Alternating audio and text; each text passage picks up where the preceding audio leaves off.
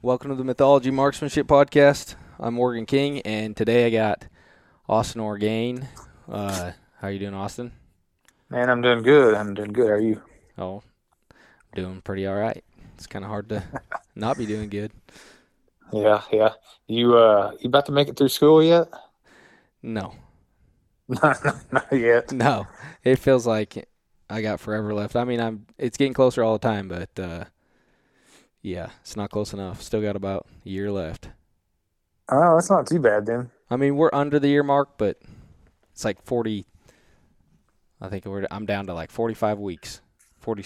Yeah. No, 47 weeks. Uh, it'll go by. It, it'll be done before you know it. I sure hope so.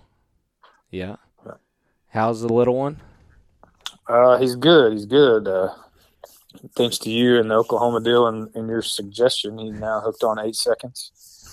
And apparently, he's going to be a sheep rider and then a bull rider. So he says. 100%. Yeah, rides his little buck and bull around, and you have to count to eight and make the buzzer sound, and he jumps off and waves like Lane does. Yeah. For anybody that hasn't seen uh, Eight Seconds, you got to watch that movie. It's from about a bull rider from Oklahoma, so it's only fitting that Austin's boy becomes a bull rider from Oklahoma. Uh, let's hope he doesn't become a bull rider. He can rodeo if he wants to, do about anything he wants to. I just assume he didn't ride bulls. Well, so you heard it. He's going to ride bulls. You're probably right. That's probably how that'll happen. That's right. If you don't want him to do it, he's going to do it. Yeah. That's just the way that it goes. Yeah, he's already defiant enough as a three year old. I can't imagine how he's going to be a teenager. Oh, frick. Don't don't even talk about that. I don't. I even want to know what my kids are going to be like. Oh, Yeah. I don't know. Hopefully they're like me because I was like, I didn't get like wound up until later. Yeah. Well, that's kind of how I was. I was pretty chill most of the time. I uh, probably did plenty of stuff I wasn't supposed to, but I was more sneaky about it, so I didn't really get caught doing stuff I wasn't supposed to. That's the way to be, I think. Yep. Yep. So, uh, I mean, you really don't need much introduction in the shooting world, but I guess we can kind of attempt to, because uh, Sure. I mean, almost anybody listening to this, uh, if you're interested in PRS, you probably know exactly who Austin Orgain is. But uh, Hey, you know what? What's funny? We were talking about you know being humble and stuff. A humbling experience for me is I went to the match at Cameo this year, and we walk up to zero, and some guy walks up to me, and he's like, "Hey, hey, you're Brady, right?" And I was like, "No, man, that's not me." so, so you say that, but there's going to be plenty of people who don't know who I am. oh yeah, oh yeah. I wonder what Brady they're referring to. I have no idea, but I should have just went with it. I'm like, "Oh yeah, man, Yeah, how's yeah. it going?" Yeah. You know, it's funny because we went to. I went to what was it? There, I'm trying to think of what match I went to, but like nobody knew who I was, and it'd been a while. Oh, a team match up here in Washington. yeah. It was like nobody knew who I was, and it's been the, it's been the first time in a while that like people didn't know who I was, and I don't mean that in like an arrogant way. It's just more of like a Right. like most of the time people come up to me and like, "Hey, Morgan, how are you doing?" and I have no idea who they are, and I don't mean that in like a like I don't mean it like, man, I've never met these people or I've met them before and I just an asshole and won't uh, learn their name, but it's like I just never even seen them before and they just like and then whatever. But Yeah. it's re- Well, kind of I'm- refreshing to not have that. Yeah, that I bet so. You know, people just come up and talk to you all the time, which I kind of like it. I don't mind it. You know, most everybody Yeah. just want to see how you're doing. Everything else, my my bad deal is I'm bad with names. Like I'm Oh, good I'm with faces, terrible. and I'll know I know somebody, but I can't think of their name. So if you're listening, and I just say, "Hey, what's going on, man?" or "Hey, bud," just you know, maybe say your name or something like that. Actually, my favorite was Greg Bell. The first couple of times I met him, like I met him and he introduced himself, and obviously, and, and Greg's a great dude, but I, d- I knew I'd met him, but I couldn't remember his name. And he walked up to me the next time. I was like, "Hey, man, we met. I'm Greg Bell." I'm like, "Man, I like you. You just go ahead and Yeah, say your name like that." And uh, so then after that, I think I knew him forever. So Yeah, a lot of people. Yeah, I've noticed that there's a lot of people that do realize they're like, ah, you probably don't remember, and then they go ahead and do that. And I don't mean that like I'm an asshole and won't learn your name. It just takes a while, you know. Yeah. Sometimes for me because Yeah. I'm stupid.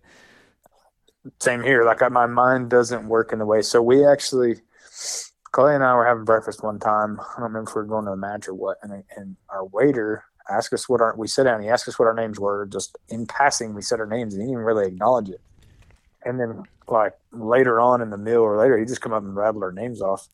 It's like, dude, how do you remember that? He's like, well, I don't know, I just do. So I think you just got to have the mind for it. Yeah, there's that, and there's way.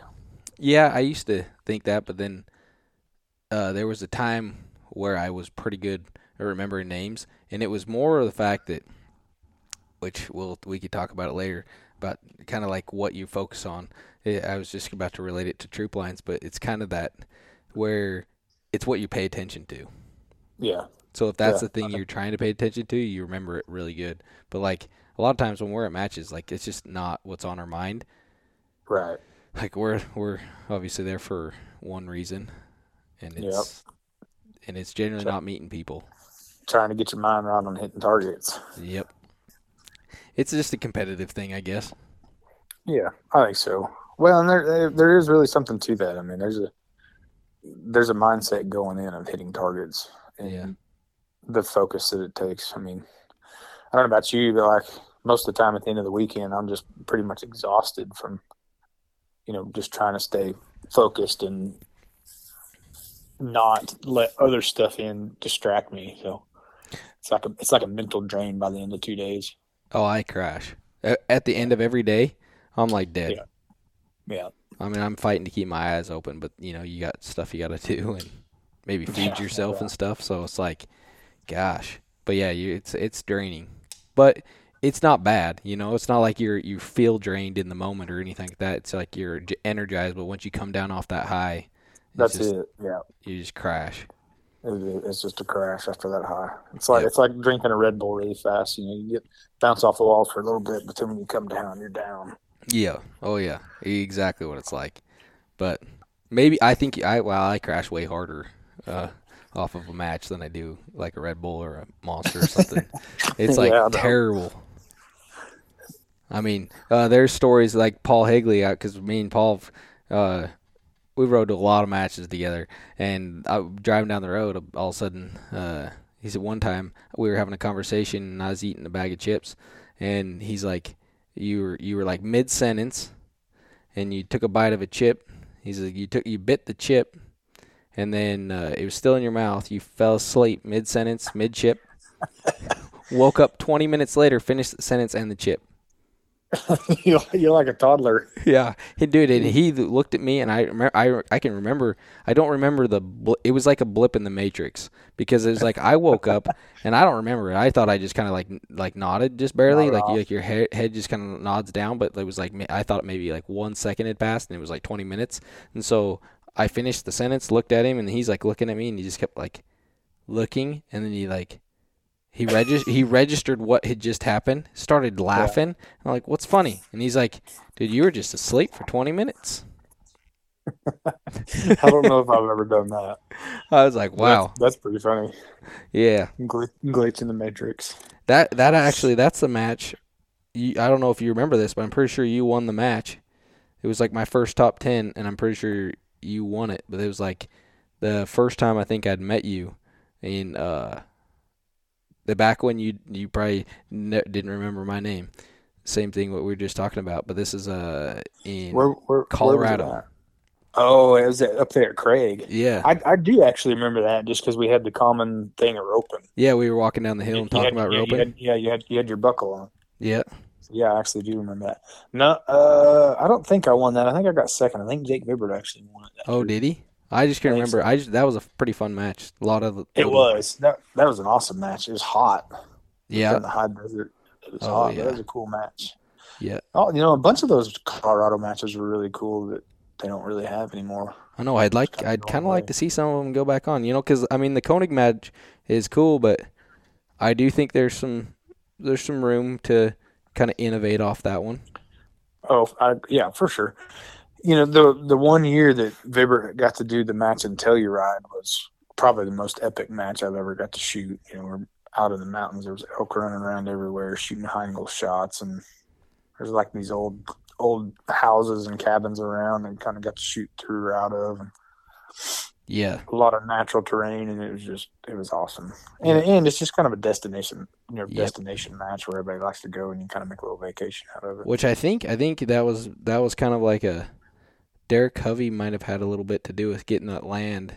And I, Yeah, yeah, he did. I think it might have been some of his family's land or it's something. either family land or their lease where they run cattle. Because I know he, his dad or his stepdad runs quite a bit of cows.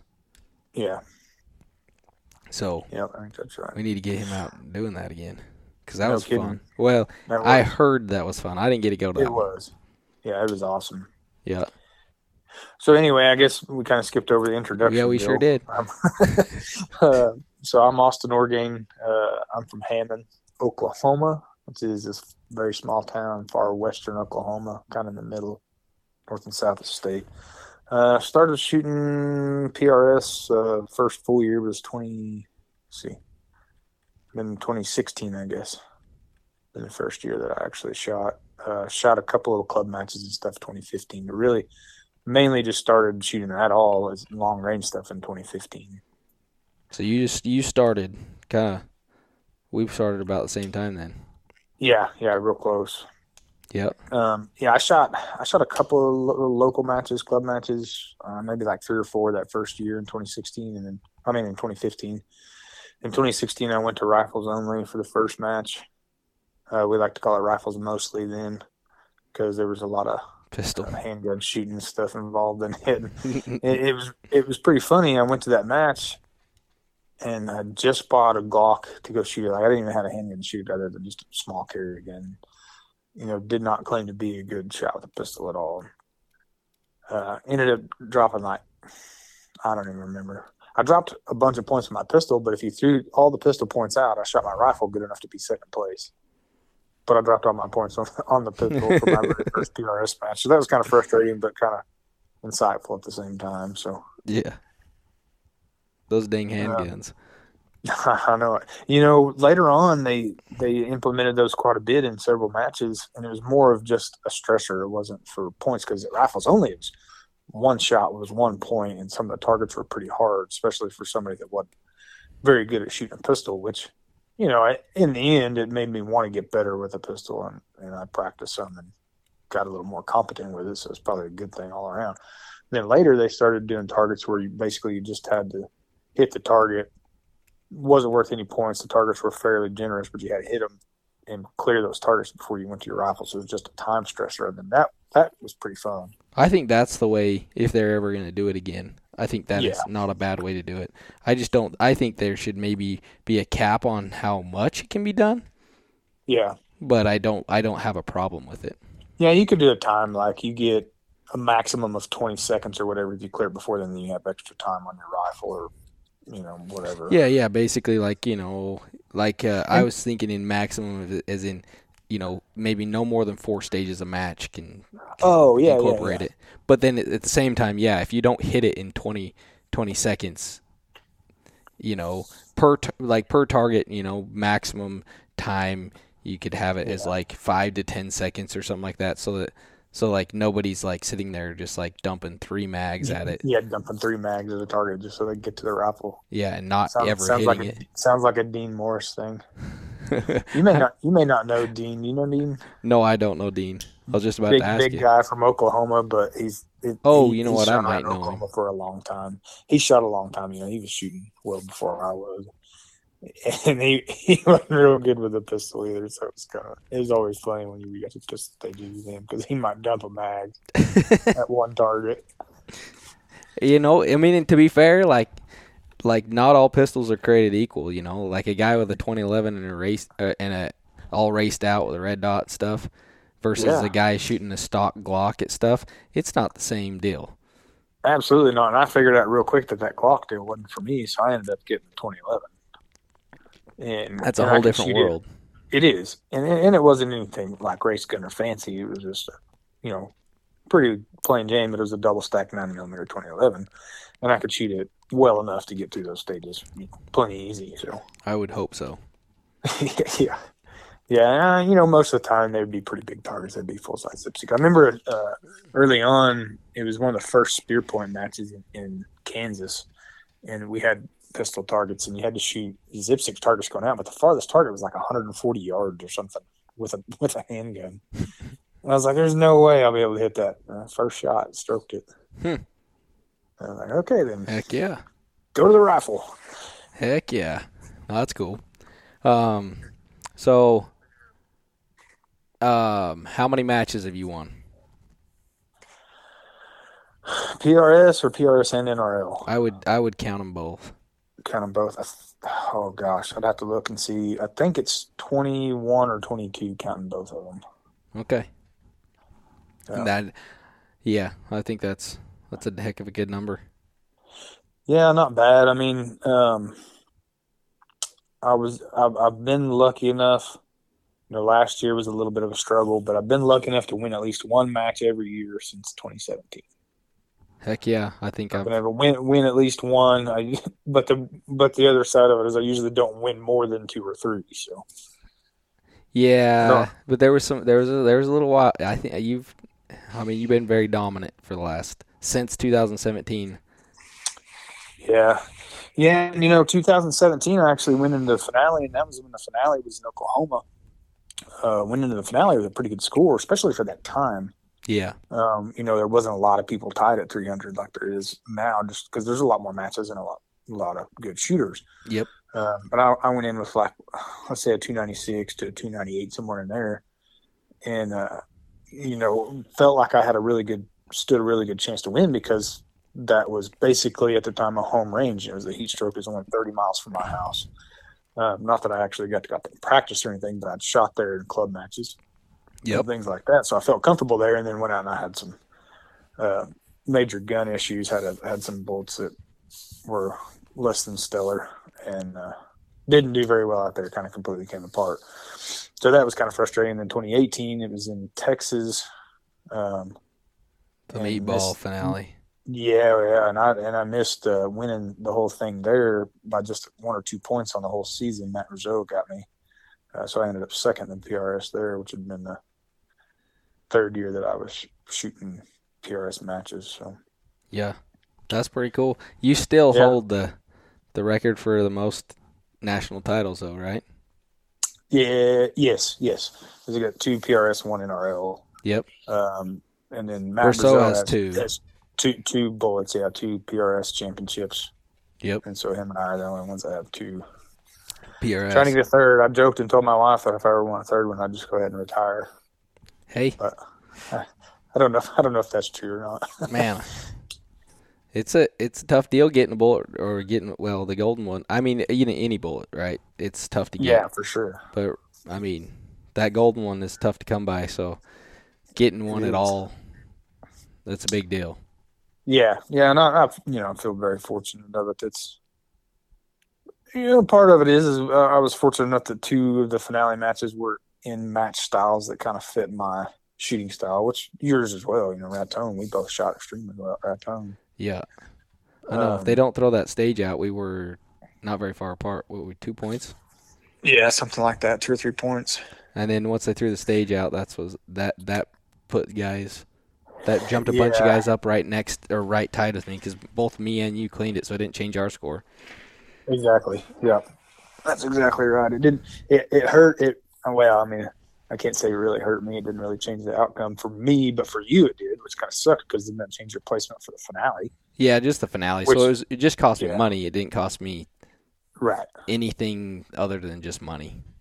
M- money in a in a in a rifle. Yeah, that's You know, right. A got- rifle There was two. There was two rifles on the on the table there. Two decked out impact foundations that had 2021 PRS fin- uh, finale on the stock. So pretty pretty cool. I know. I don't like thinking about that. I, I'll quit. I'll quit bringing that one up. That's yeah, well, I don't know. there. There, that's two years in a row. I just like. I just wanted to just go home and suck start my rifle yeah, yeah, because it was like so close, but not. yeah. It is what I it mean, I- Yeah, I've been there. I just, you know, I've just been fortunate to where finales have gone my way.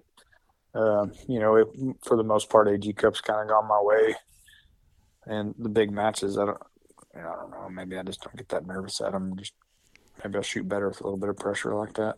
But it's kind of funny though. Like I don't, I don't ever seem to shoot as well, or at least place as well at AG Cup matches. I don't ever feel like I shoot that bad. It just feels like there's always something small that happens that, that ends up being a separator error. So. Yeah, I mean it doesn't really matter because uh, you uh, definitely come through when it matters. Sometimes. I mean, this last year in the AG Cup, I can't really say a whole lot because uh, that was just all around bad weekend. But you know, sometimes you have them. It's just that's not the best time to have Yeah. a bad weekend. Yeah, that that definitely happens. It is what it is, you know. But Yep, yep. let's get the some of the uh, questions. Let's get the gear questions out of the way, and then Okay. uh, I got some uh, topics. But um, quick rundown of uh, stuff. Let's see if I have a list. But yeah, why don't you take us through your rifle and what you use as far as equipment? Uh, so use impact uh, actions and do the impact 737s. Uh, foundation stocks is kind of just the impact foundation Oklahoma thing to do. I guess they call it the Okie setup, but Yep. you know, it's just what's preferred around here, I guess.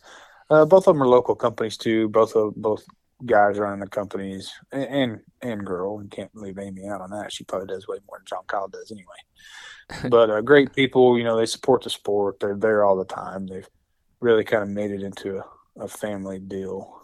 Yeah. Um, I've got Hawkins bottom metal, uh, Hawkins Precision one piece scope rings, tangent theta scope, uh, proof research barrels. Okay. Um, I typically just run a Harris bipod. Uh, I do run a Skypod double pull when uh, you know the time calls for it. If you need a little bit more height, or or even actually if you need to get really low, um, I, have gotten to where I always carry a Skypod for for certain positions and certain stages. Yeah. Um, you're just then- running the regular old bench rest uh, Harris most of the time, right? yeah, yeah. Do you have any just regular old- attachments on it?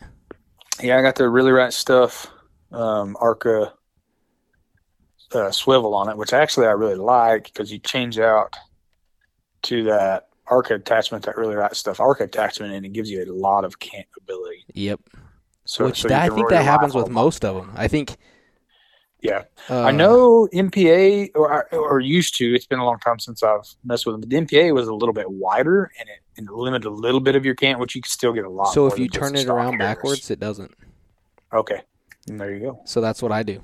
I turn it around Yeah. backwards because I've been using my bench rest quite a bit more lately too. Yeah. And uh, yeah, that's what I did. Is I turned it around. I think. I don't know. I don't know if that's the way you to do it, but I know I'm left-handed, so I just stuck it on that way. Because you can take the, you can take the plate off and turn it whichever way. Yeah. So you can turn it around backwards, take the plate off, turn it around if you're right-handed. But you and I, it comes stock exactly the way you want it. Right. Yeah, I always set up my wheels to the right side. Yep. Yep. Yeah. That's the So with do it. that, I mean, it's, it's you know, Harris's are fairly cheap, uh, pretty inexpensive, and they're just they're pretty solid. So I think that would surprise a lot of people listening. I don't know, unless you're unless you've seen Oklahoma setups before, uh, because I mean, you guys are almost every one of you runs a Harris, yeah, yeah. so I'll do. They're quick to deploy. They're fairly modular. There's there's limitations to them for sure. You know, you, you get into some rocky terrain or very uneven terrain and stuff like that. The Skypod starts really shining on those, and they're really versatile. And honestly, that's what I take hunting all the time. Is I put a Skypod on just because you never know what position you're going to be in. So I do love the Skypod. yeah, yeah, that's good. Uh, what else? Uh, Ace muzzle brakes. Mhm. So which you are a um, co-owner of Ace, right? Or are you the sole owner? What is that? uh, co-owner of Ace with Clay Blackheader. Uh, we kind of designed that, and actually Tate Streeter helped a bunch, helped a ton with the design. We went to his shop and kind of came up with a bunch of different iterations of it. And really, what we wanted to do is we wanted to have a brake that reduced as much recoil as it could without putting blast back on the shooter. So we wanted something that not necessarily maybe reduced rearward recoil, but kept the muzzle flat. Yeah. Yep. We didn't want any vertical. And then be able to take some of the blast off the shooter so you don't get that concussion coming off the brake. It's a little bit more friendly to shoot. You know, it's still loud, it's still a muzzle brake, but Um, a little bit easier on a guy to shoot. You know, for me, uh, before that, I was running Gen 2 Fat Bastard. And at the end of a two day match, you know, it just felt like somebody had put my head in the vise and I just kind of had a headache from it, from all that concussion. So I wanted something that was a little bit milder. Um, I think it does it well. You know, we made it a little bit tunable where you can kind of roll it and try to take some more of that left and right uh, recoil out and, and try to get the very straight recoil. Yeah. Um, Anarchy front rail, the Arca rail that adjusts, it's uh, goes on the Anschutz rail of the foundation stock, and it's adjustable. Uh, adds Oh. a little bit more weight. Old Aaron's deal. Aaron, Who is it? Aaron Giants. He's a owner of Anarchy Outdoors. Is that who you're Well, talking about, or is it no, so it's a different one. So this is Kent Rush. Kent Rush out of Oh, Tennessee okay. makes these uh, Anarchy rails. So it's an, an so the rail's just an Anarchy rail. I just figured because he makes a bunch I of parts. He's from Utah. Old Aaron Okay. Giants. He ran. Yeah. Did you ever go? Well, I don't know if you went to it. There was used to be a match in Tremont, Utah, Uh-uh. the two day match. They only had it, I think, once. Him and Paul Higley put it on. Yeah, no, I didn't make it to that one. But- Um, run that. Uh, I do run a weight kit inside the foundation to get a little bit more weight. Uh, one question I get a lot is everybody asks, you know, what what the weight of you know setup is. Yeah. So I'm I'm right about 24 pounds. Uh, that's what the Proof Competition contour, which is a pretty heavy contour. Yep. Uh, that's the Centurion Foundation stock with the weight kit and an rail. So, geared up, so. curi- just curious, where's your balance point? Have you measured where it's at? Well, not exactly measured like a measurement, but it's just in front of the mag well. So I run a 26 inch barrel uh, just for that. To me, if you run for me, my setup, if I run a 28 inch, it gets a little bit front heavy. Um, Okay. I don't like the way it balances. So I run a 26 inch barrel and, and it balances well for the way I like. So you, just off. somewhere in front of the mag wells, what you're thinking? Yeah, yeah, Okay. Because I know I Yeah. like mine pretty front heavy. yeah. Um, but uh, so I run a 28 MTU, which I used to run the pro- proof comp contour, but Yeah. the yeah, I fr- I kind of went back. I was trying to drop some weight, so I put my gun on a diet. Yeah, you know it's kind of funny. I was talking. Uh, I'm working with a guy that used to shoot a lot with us. He used to be on the third gen shooting team and go a bunch. Uh, he didn't hardly shoot at all anymore. I was talking to him today, and he was asking about how much my gun weighed. I told him he goes, "That's crazy." and then I think back of when I first started, you know, in Yeah. 2016, 2017, some of those matches had a lot more movement, a lot further movement, and you wanted about a 16 pound rifle then, and, and now it seems like not that there's not a lot of movement matches, but typically when there's a lot of movement, it's not far. You know, it's just you're not moving more than 10 or 15 yards any direction. Well, and the other thing if, of deals with is the weight. I think with then uh, we also were shooting. I mean, generally it was uh, like a six creed or six five creed. M- Uh, mostly six fives. I know you started with like a six, but like a six by forty seven, right?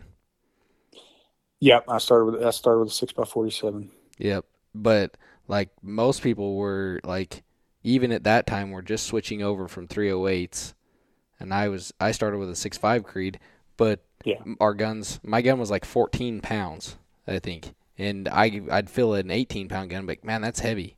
And then Yeah, oh yeah. I think we we real what people just started getting heavier and heavier guns, and barrels got heavier. Like I started with a medium Palma and thought that was heavy. That's that's that's exactly what I had too. So, and I, I when I had a dasher, my first dasher was a was in a McMillan A3-5 with the edge fill and a Yeah. medium Palma barrel and a Kahles scope on it. So it was like 12 and a half pounds. Yeah, nice hunting rifle. Yeah, yeah, but I mean, and it didn't recoil at all. It was awesome. Um, Yeah. but like, yeah, I'm, I'm, I don't know. Yeah, Looking yeah, back at it, 20 pound dashers, 25 pound dashers. That, Yeah. And I think that's maybe why we think that the I this is my theory. I think that everybody went so heavy because we were we, it was like first it was everybody was like a 16 pound gun and then they were shooting a 6.5 that was 16 pounds and then they went to a 6 and was like wow that's a lot less recoil and then Yeah. and then people went up in weight and it was like wow that's a little bit less recoil And Yeah. what ended up happening is now you're seeing people like that that have a 24 pound um, dasher because they think that more weight's gonna r- eliminate recoil, and then now all of a sudden you you get a six five that's 24 pounds, and really the recoil difference not that much different than your six. I mean it's definitely Right. different, but it's more recoil, but it's not as Still uncontrollable as you think. Yeah, Yeah. it's not it's not Well, a and- 16 pound six five. Yeah, and I think a lot of it stemmed from you know back in the day. You, the the positions you built, we didn't have the bags of it today, right? We didn't have 100%. changers. We didn't have the cookies. You, you you didn't ever really even shoot off of a bag positionally. You just kind of let the stock rest on whatever it was, and you either pushed into it or pulled into it, and had these barricade blocks. Or um, I actually used to use a sling on the front swivel stud of my rifle and hook it to my belt Yep, and pull back into my uh, bipod I remember doing that. um, and that's how I could get steady and hit it. So I think it, you didn't want a heavy rifle for one because the props were wobbly, and the heavier rifle, the more the prop would move. And you know, and then prone, it really wasn't hard to see on a lot of rifles anyway. Yeah. So you weren't too worried about it prone. Um, and then there was a lot of movement too. But I think as the props have gotten steadier and as the sandbags have gotten better, people realize that the weight on the rifle on the sandbag helped re- control recoil a lot. And then all of a sudden, now you can spot shots off positional. Oh, now all of a sudden you can see trace positionally, and then you can see exactly where you're hitting plate positionally. Whereas before, it didn't matter what weight gun you had, you weren't going to see it anyway. Yeah. You're just going to try to read what, however that plate flops around, um, just because the prop is wobbly and and we didn't have the bags and and be able to build a position like we can now. Yep. Uh, yeah, hundred percent. Um, so you use what or what bags do you use? Um, so I use a mix of mostly Wiebad. I like to shoot positionally with Wiebad. I like the Sandfield uh, for, mini fortune cookie. Okay. Um, they have one called the Tater Tot that's a little bit bigger, but I mostly prefer the fortune cookie. And then actually for a rear bag prone, I use a, a poly bead fill wax canvas game changer, um, or a light fill game changer for a rear bag whenever I'm shooting prone. I Yeah. don't like the sandbags so much when I'm shooting prone. It always feels like they're trying to fall out on me whenever I'm trying to squeeze the back of the rifle up. Yeah, Uh, there's you got like to be a little bit more aggressive with it. For sure. Yeah. But I I think I think uh, I'm a, I'm a light. I like the light bag too in the back. Yeah. We're pretty much the same, I think, on that. Yeah, for sure. Um, what else? Is there uh, what kind of glass you got? Uh, tangent theta uh, is what I'm running with the JTAC reticle.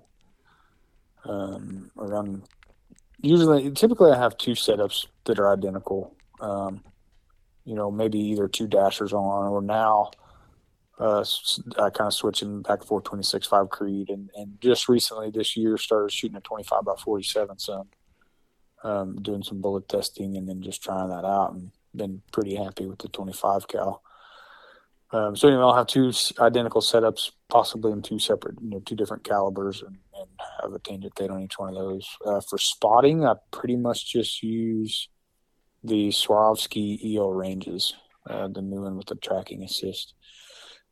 I actually like to spot with a little bit higher power binocular most of the time. Me too. You know, if I, I I would like to have a 15 power, but I like the integration of the rangefinder and the binos and not have to carry you know multiple pieces of glass and more equipment. So I just you know I just spot with the 10 power binos. yeah. I mean, Um, it's and I'm- it works. Yeah, it does. It, it, works just fine. Most of the time, I can see you know everything I need to see anyway. Um, I do like, you know, typically on my scope, I'll run somewhere in that 15 to 20 power range, hmm and so I do like the 15 by, uh, 15 by Swaros better for that because it kind of matches my power and it kind of puts everything in perspective when you get down to your scope. Yep. Um, you know, other than you still have a bigger field of view with the binos anyway, so I don't know how much it really matters, but. No, but I I try to do the same thing on my spotter. I just dial it to whatever my scope is, and I run. Sounds like I probably run higher power than you do. Probably so. I'll typically run an entire match on, you know, 16 to 18 power, um, depending on mirage and and you know how how spanned targets are. Uh, occasionally, I'll go down to like a 12 to 14 power. Typically, not any ever any lower than that. But I, most of the time, don't hardly ever go over a 25 power unless. Um, about the only time I go over 25 powers, like if the target is obscured or kind of washed out somewhere and it's hard to see edges. I'll Yeah. Go ahead and zoom up. You know, at Cameo when the sand got or when the sun got low, um, on day one, some of the targets started getting pretty hidden in shadows and stuff like that. I found myself running all the way up to 25 power on some targets for that. Uh, but mostly, right, you know, 16 to 18 power is pretty, Yeah. pretty common for me. Yeah, I run. Um, yeah, I run a little bit more, but not bad. Yeah. Yeah. No, that's cool. Yeah, I think that pretty much. I mean, I'm sure there was something else, but yeah. So, yeah, I think most people. You guys have made uh, Oklahoma famous in a- for a lot of a lot of people in a lot of places of the world. Like you know, it's funny. I talk to people every now and again from and like when we were at the World Championships. You know, everybody knows where Oklahoma is in uh, in America because of you guys. Just because of us, yeah. yeah, they're like, son of It's, a gun. it's funny. It, it's funny because we went to France and you'd talk to somebody from France and they'd say, Where are you from? You say Oklahoma and they'll say, Where's that? But you go to the maps and you say Oklahoma and they know exactly where it's at. Oh yeah, they're like, oh just yeah, yeah, yeah. Put Oklahoma on the map just for shooting. In fact, you know, a ton of people just assumed that I was from Oklahoma. yeah. I get bet that a lot. They're oh, I thought you was from Oklahoma. I'm like, Yeah. no, nope. Well, that makes sense. You kind of fit in with Okies for the most part. I mean, I yeah, it's not like I'm out of place. I don't feel out of place Shoot, when, even yeah. when I go to Oklahoma, just talking to the people. Shoot good, grew up rodeoing, doing all that stuff. So It kind of makes sense. I I do agree. I mean, Yeah. there's not that many people outside of outside of Oklahoma that kind of have that profile. no, no, not not typically. No, I mean, there's some- Shoot well. I think that's a requirement to be from Oklahoma. Is you have to shoot well now. So yeah, they, you you know, say that, a lot of that but it's true. Yeah, we get asked that a lot on on why so many good shooters coming out of Oklahoma, and I think that's just such a dynamic question because for one, we had a lot of original guys that basically started the PRS or started in the PRS that we were able to learn from early. You know, they kind of figured stuff out, and we got to learn from them early. And then when it started getting really competitive, there's a lot of really good shooters already here for multiple reasons, but I think we get to shoot in wind a lot. We get to shoot in tough conditions a lot. Typically, like whenever I cut my teeth shooting and started shooting, we shot a lot smaller targets. You know, you you couldn't wish you couldn't miss a wind call by three tenths and still hit the target. Right? Yeah.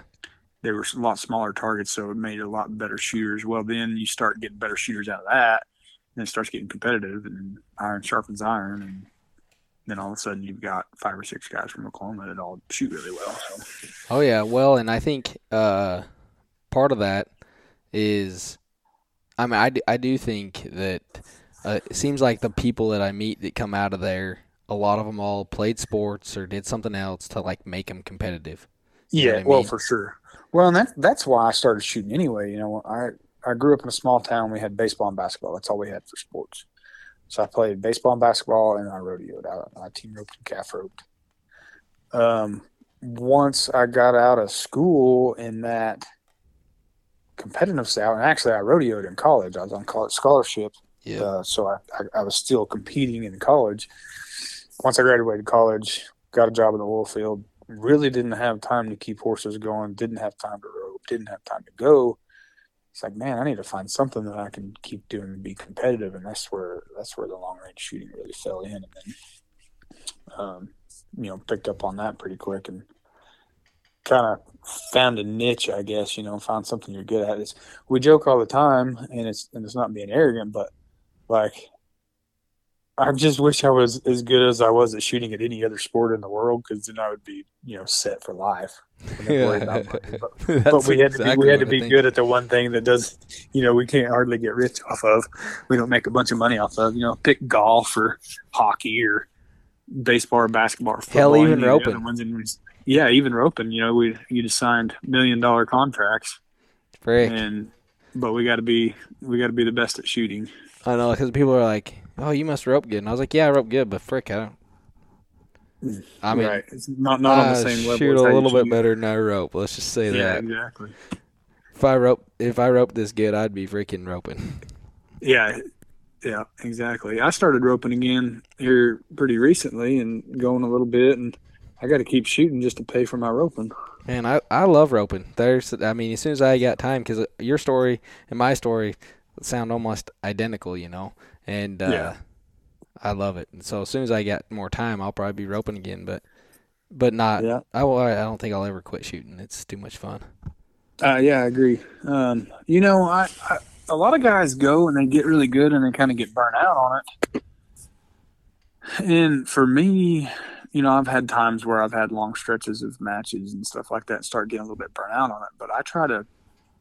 Sometimes I try to limit my practice to just before I'm going to go to a match, or I try to limit, you know, to one or two big matches a month, to where I'm not just burning myself out on it um, and going all the time. You know, Jerry Karloff is a good example. You know, he kind of came up to the ranks and Just got really good. You know, wasn't a great shooter to start with, and practiced and worked hard, and worked his butt off, and got really good. And then you know, shot 16 matches, 18 matches, two day matches a year for two or three years in a row, and then just burned out and it was done. I mean, just like that, sold all the shit Yeah. got out of it.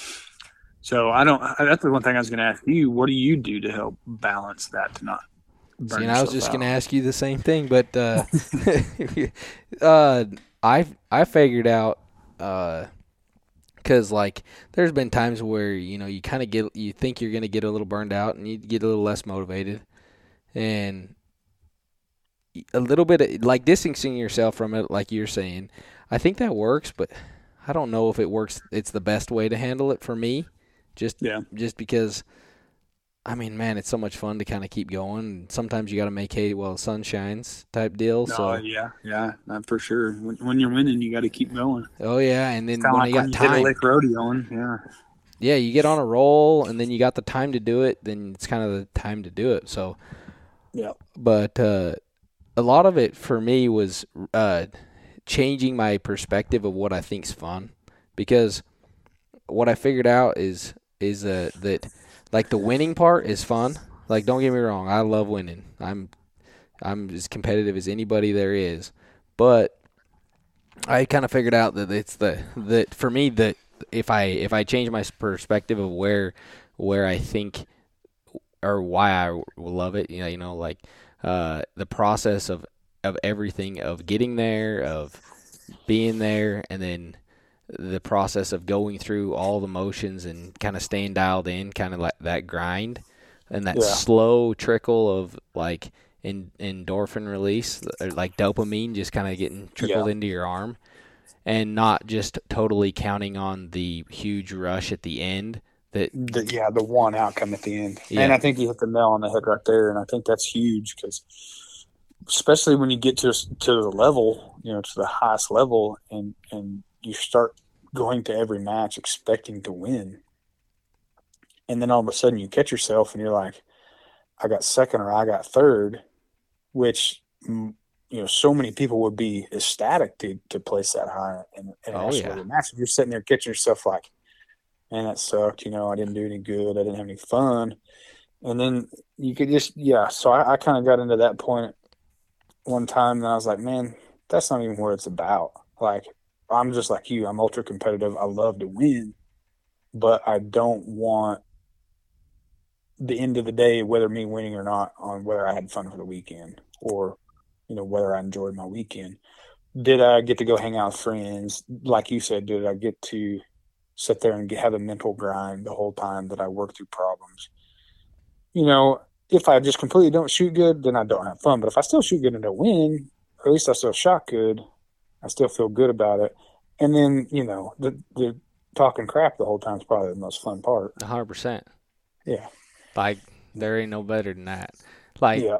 I don't know. Yeah, it's once you once you realize that that the the the endorphins that it, that slow trickle the entire time is, I mean that's that's that's the fun, and then because at the, at the end of the day you're like, man, you think winning is going to be this just amazing thing that lasts forever because you just won the match, and so you're just going to be like king of the world. And but the thing is, and I'm sure you can attest to it too, because I mean I want to win Golden Bull as bad as anybody, but you you probably realized like when you got done, you're like, man, that was freaking awesome, and you was probably pumped for a while, but you still had to wake up the next day, go to work, Put your pants on put your one leg at a time and go to work. and Yeah. it it wore off, and you're like, damn it, I'm I'm pretty freaking cool, but still ain't that cool. Exactly. Yeah, that's that's exactly how it happens too.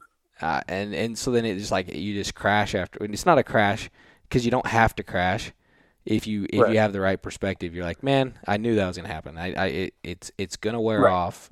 It, Yep. And I go back to it and realize that man, but man, it's sure fun. It's sure fun going through the process of winning though. Yes, I, I completely agree.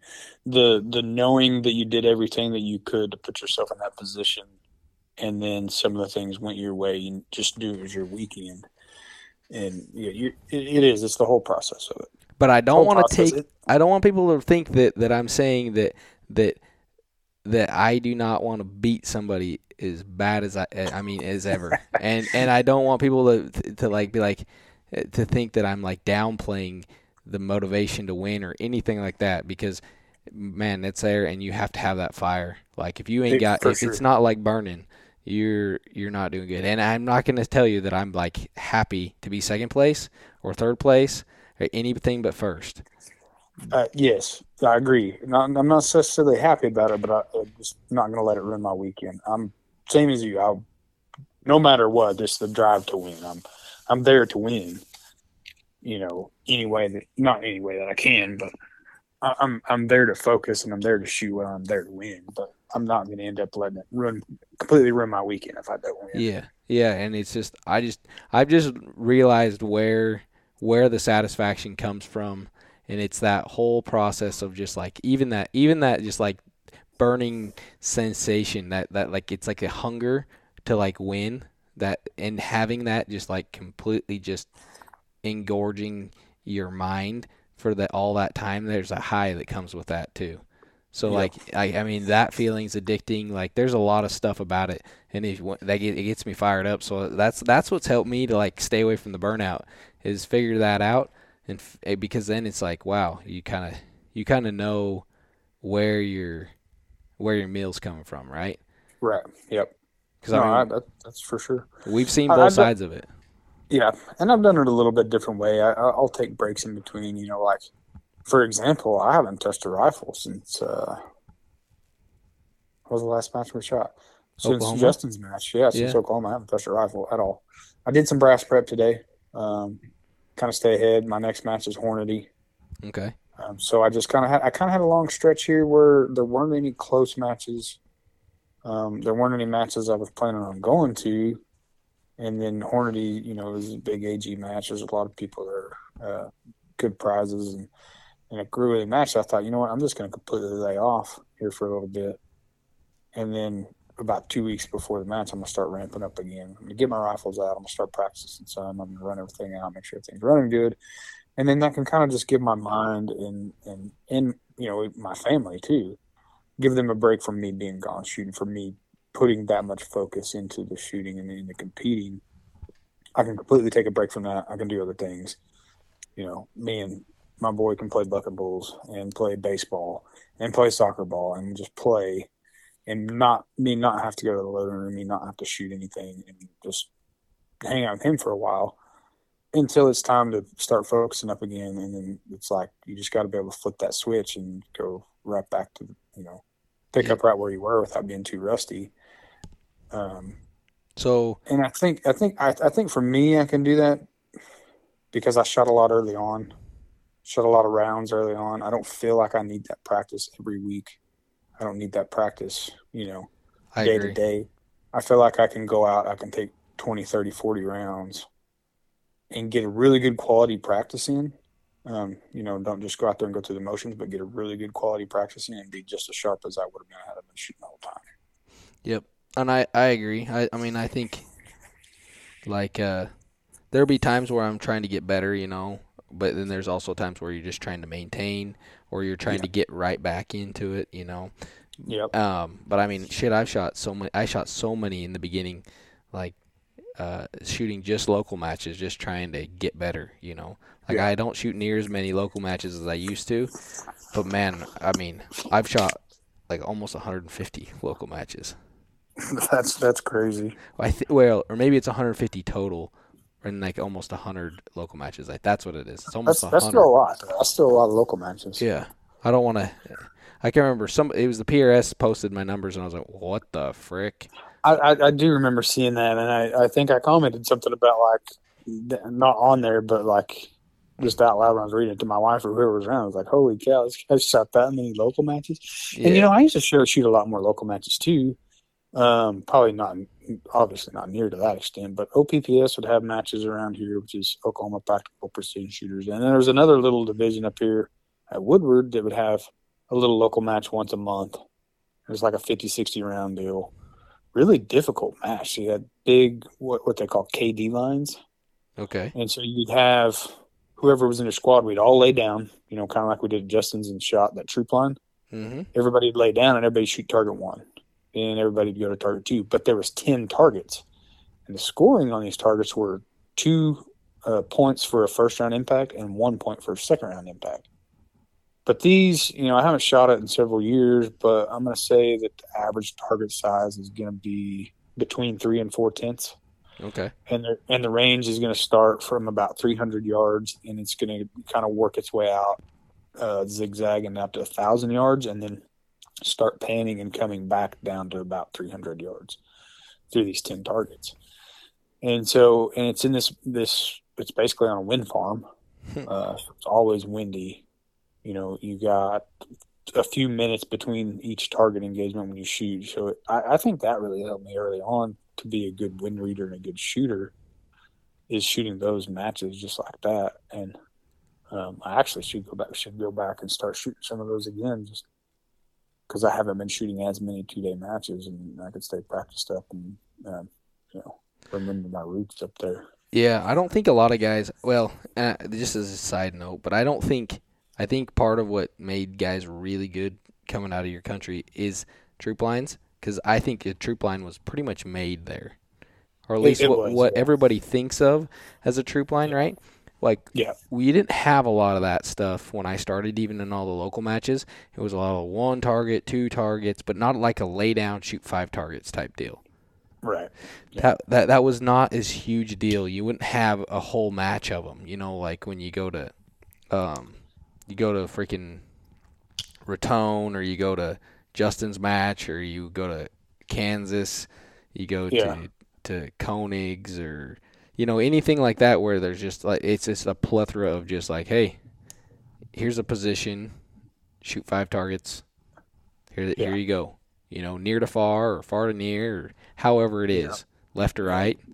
But with what we think of as a troop line, that that was not as big a deal. It was like a lot of a lot of movement, a lot of positions, a lot of near far targets, but not like a full troop line.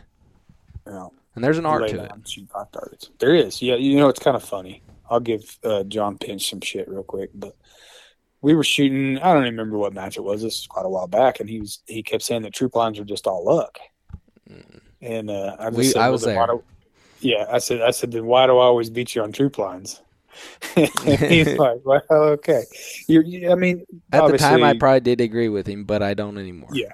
Yeah, you know there there can be an aspect of luck to it, but there's you know it's no different than luck on a positional stage with a fairly small target.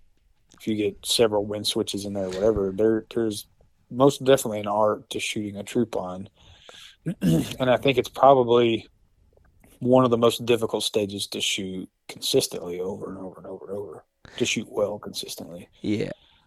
um, I think once you figure it out and you kind of figure out um, reading the plates, seeing your shots on plates, being able to make corrections going to a different distance, and kind of seeing the lays of the land and how the wind's going to react in certain, you know, instances, shooting over canyons or shooting up hills or, you know, shooting into a target that's that's protected from the wind. You start seeing stuff like that.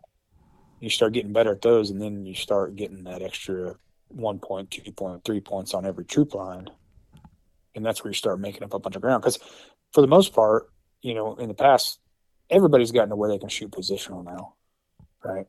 Pretty much, yeah. Positional positional is not really a hard thing to teach, and it's not really a hard thing to do. It's just building a good position and breaking a good shot, and then trying to spot. You know, somewhat reading plates to stay on plate, but if the conditions doesn't change, don't change, and your rifle shooting well, and you're breaking good shots every time, You're probably for a gonna hit the K-9. target every time. Yeah, yeah, exactly. So Wait, did I say that out loud? you might might have to edit that out. No, I Uh, don't edit. but so you, it's easy to teach people to shoot a troop or to shoot positionally because most of the time it's one or two target engagements. Now you start doing positional and a troop line, then you start getting some. You know, it starts getting really difficult. And that's when I but- I think that's that's that's where it's at right there. Yeah, That's and I agree. I, it- that's fun. Yeah, and I like those mix up of stages. You know, you you can have too many troop lines and too many prone stages to where it's like, oh, okay, it's kind of getting monotonous, right? So now I want something a little bit different. I but I like also- a change up, but Yeah, I do too. And, and I also don't necessarily like just going and shooting one target positional, go to the next stage, shoot one target positional, go to the next stage. Then that that to me gets that's that's monotonous. That gets way monotonous faster than a five tar- a bunch of five target lay down and shoot stages. exactly. So I like matches that have a lot of everything. Yep. Right. A lot of a lot of lay down and shoot five targets. Shoot these five targets positional over here. Shoot a near far near here, or shoot a near middle far here, and and those matches to me are the most fun because it keeps you thinking every stage.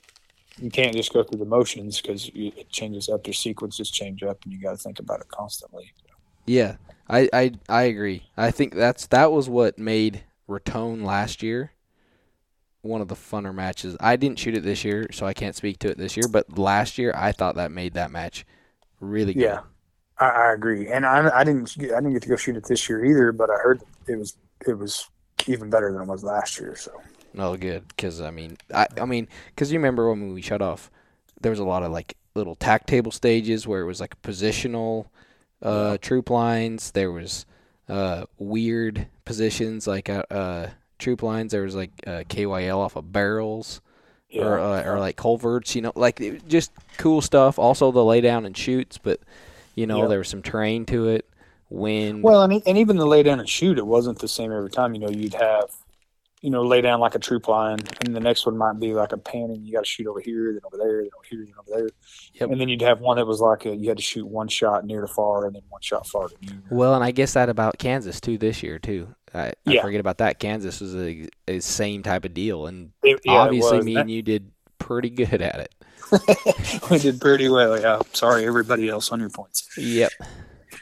um, yeah, and and those are those are the matches that I really like, and and that that match at Kansas has been you know basically this not the same match, but that same setup and that you know get a lot of variation in stages every year they've had it. So Yeah, and I, I'm really excited that the finale is going to be there this year because it's just such a cool place to shoot and, and I keep forgetting good place that. to shoot those. It those makes me excited uh, every time I think about it. I know. Because that's like a place where you know you show up and it's going to be a battle, and it will be who's the best shooter that day or those two Yeah. days. It- yeah, exactly. That's just it. You know, there's not going to be near as much luck played involved in it, especially because, you know, all the top guys are going to be in the same squads.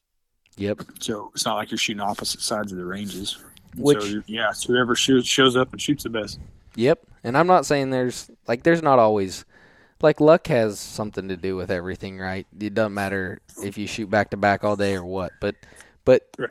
it generally luck is not as big a factor I think as people want to believe.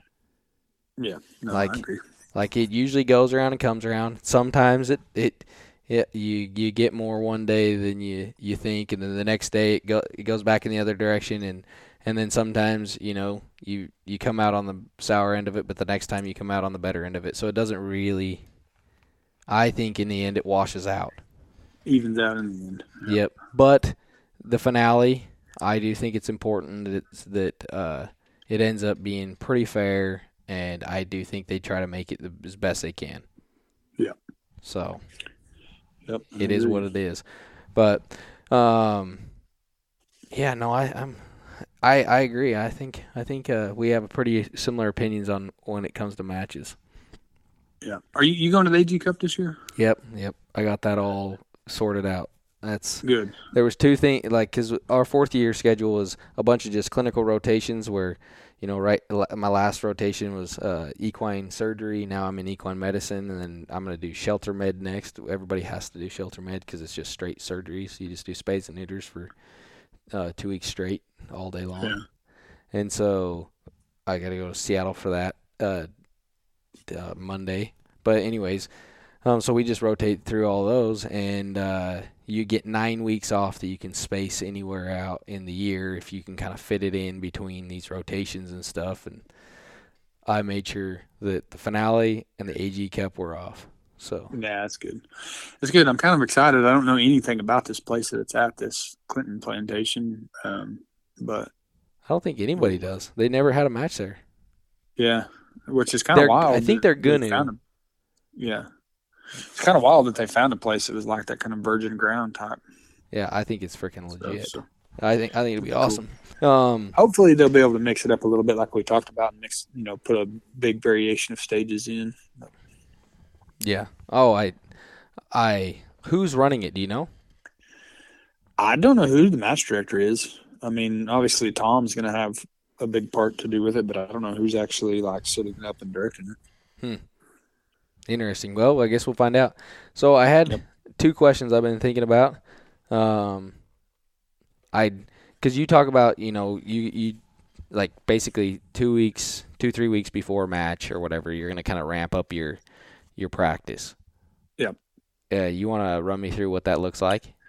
Yeah. So I try to do not more than twenty to forty rounds in a day, but I want to go find something that I'm struggling with or what where I feel like I need the most work on at that particular time.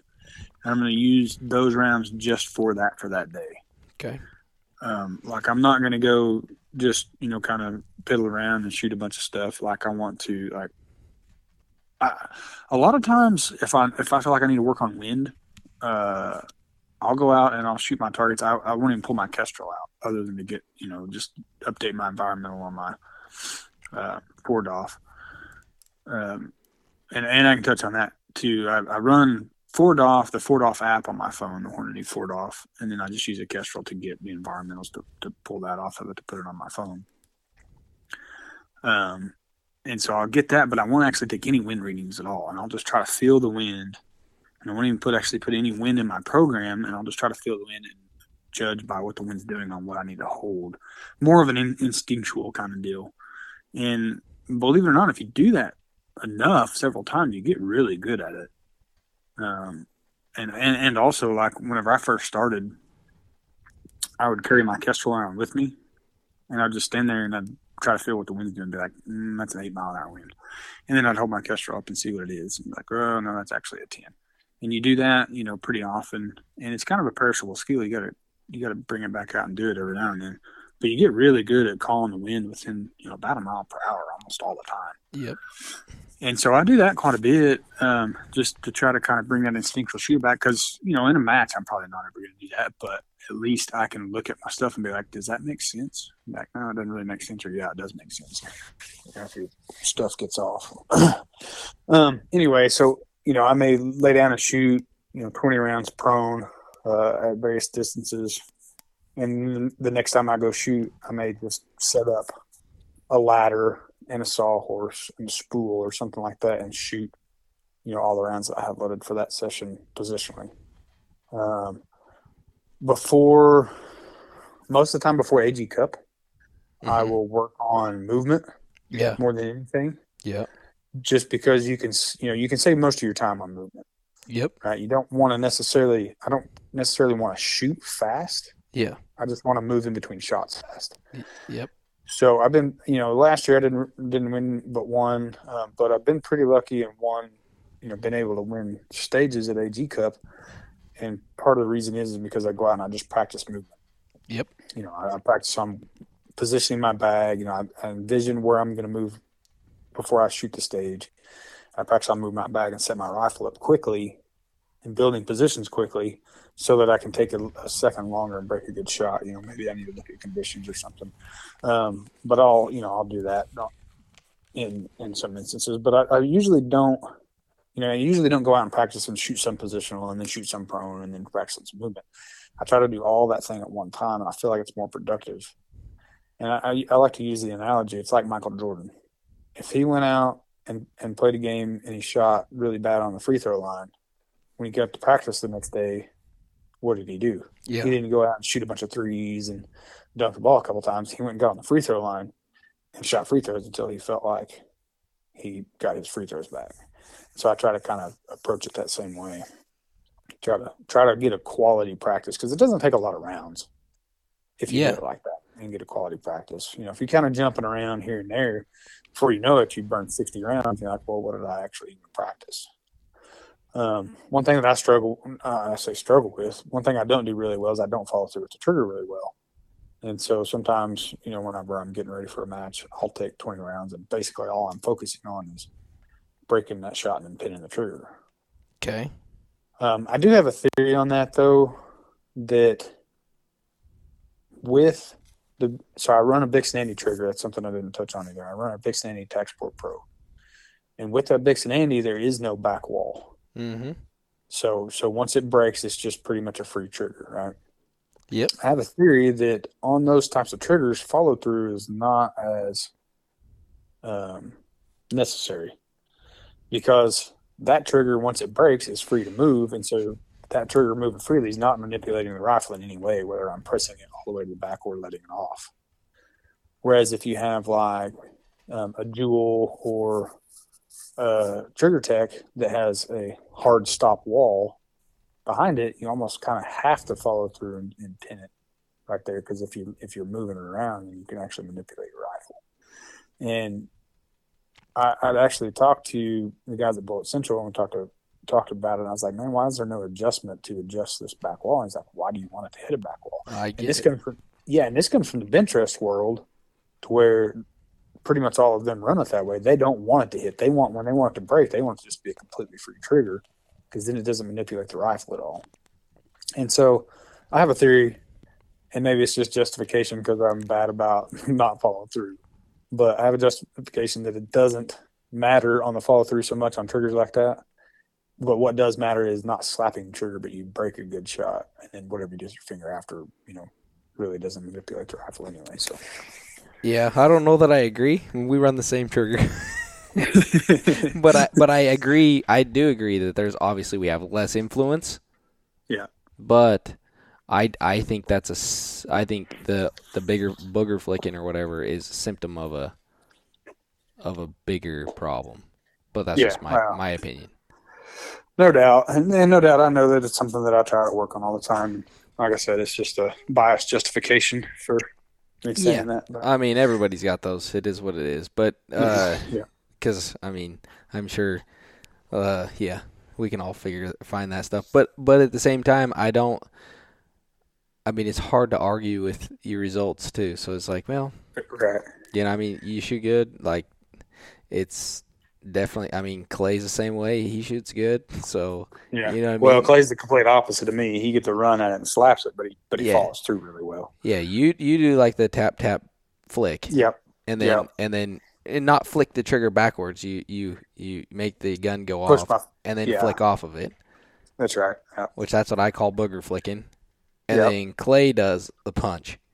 Well, it's That's not it's not even what I would call a punch. That's a it's a whack. Because a punch Yeah, I think of as a punch is when you say when you got your finger on the trigger and you say now. Right. And I and so I think and then a lot of times like when I punch I flick. Like Yeah. so I do what you do. As I cuz Right. I cuz I'm having to tell the gun to go now. And then Yeah. I and then my my finger ends up jumping off. I, I think probably part of mine, and I, I was I was actually trying to pinpoint when this started and why, and I think part of the thing was is I run pretty light on my hand that I'm running my trigger with, Okay. you know, on my on my, my uh, strong side, Yep.